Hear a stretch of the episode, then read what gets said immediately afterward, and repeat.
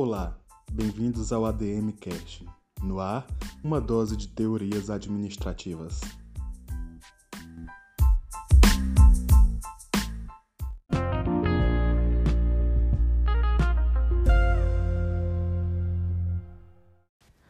Frederick Winslow Taylor, mais conhecido como Taylor, tinha como objetivo principal em sua teoria procurar uma forma de elevar o nível de produtividade, conseguindo que o trabalhador produzisse mais em menos tempo, sendo assim sem elevar os custos de produções.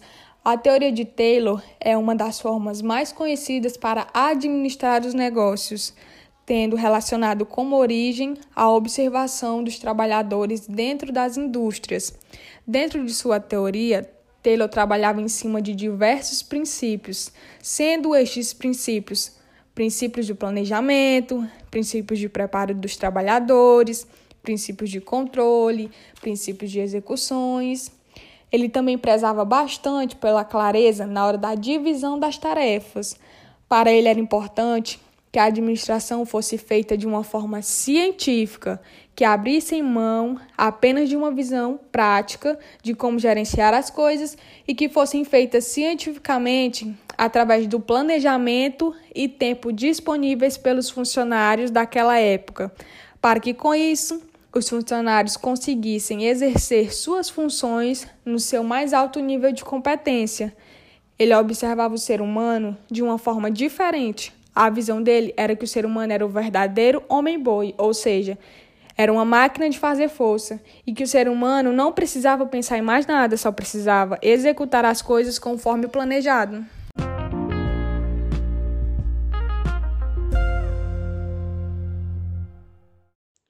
Após a teoria científica, veio a teoria clássica, que é um modelo de administração idealizado pelo engenheiro francês Henri Fayol, lá em meados de 1916.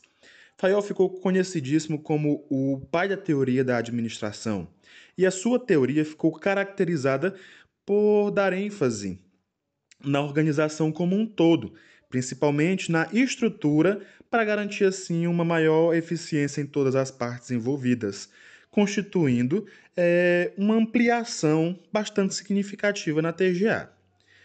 O POC 3, segundo Fayol, era uma definição de como administrar. Seriam eles prever, organizar, comandar, coordenar e controlar. Coordenar seria uma espécie de ligação que unia e harmonizava todos os outros atos e todos os esforços. Existiam ainda as funções básicas da empresa, as funções administrativas, técnicas, comerciais, financeiras, as de segurança e as contábeis, além dos 14 princípios básicos da administração, que eram extraídos de pensadores da época de Fayol.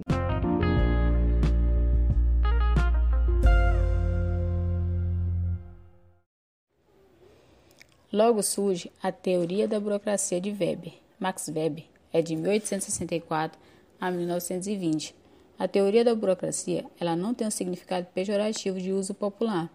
É uma organização formal voltada para racionalidade e eficiência, apresentando sete características principais, como a formalização, a divisão do trabalho, o princípio da hierarquia, a impessoalidade, a competência técnica, a separação entre propriedade e administração e a profissionalização do profissional. Há características importantes como a impessoalidade, que enfatiza que o cargo e não as pessoas que os ocupam são a verdadeira importância dentro da organização. As pessoas entram e saem, mas os cargos permanecem para garantir essa continuidade e perpetuação empresarial.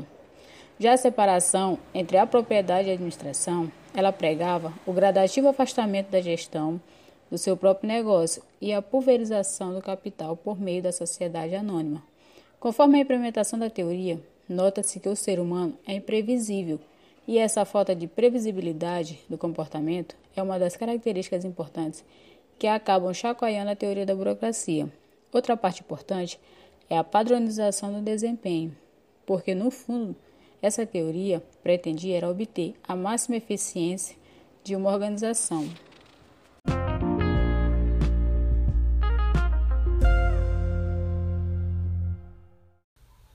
A teoria das relações humanas surge em meio à Grande Depressão ocorrida nos Estados Unidos em 1929 e tem como figura principal o psicólogo, professor e pesquisador Elton Maio, que viu a necessidade de estudar as pessoas, pois são elas que realizam os objetivos organizacionais.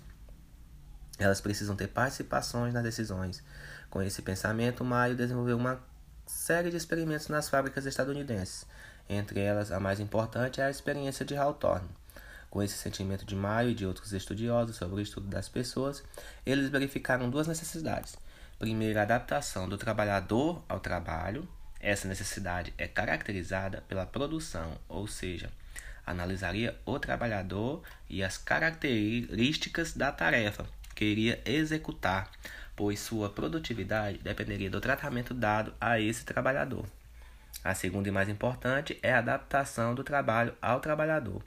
Neste momento, os estudos da psicologia estiveram centrados nos aspectos individuais e sociais no trabalho, que predominam sobre os aspectos produtivos. Assim, alguns estudos se desenvolveram para buscar a eficiência nas empresas através das pessoas. Então, a teoria das relações humanas ficou caracterizada como ênfase nas pessoas.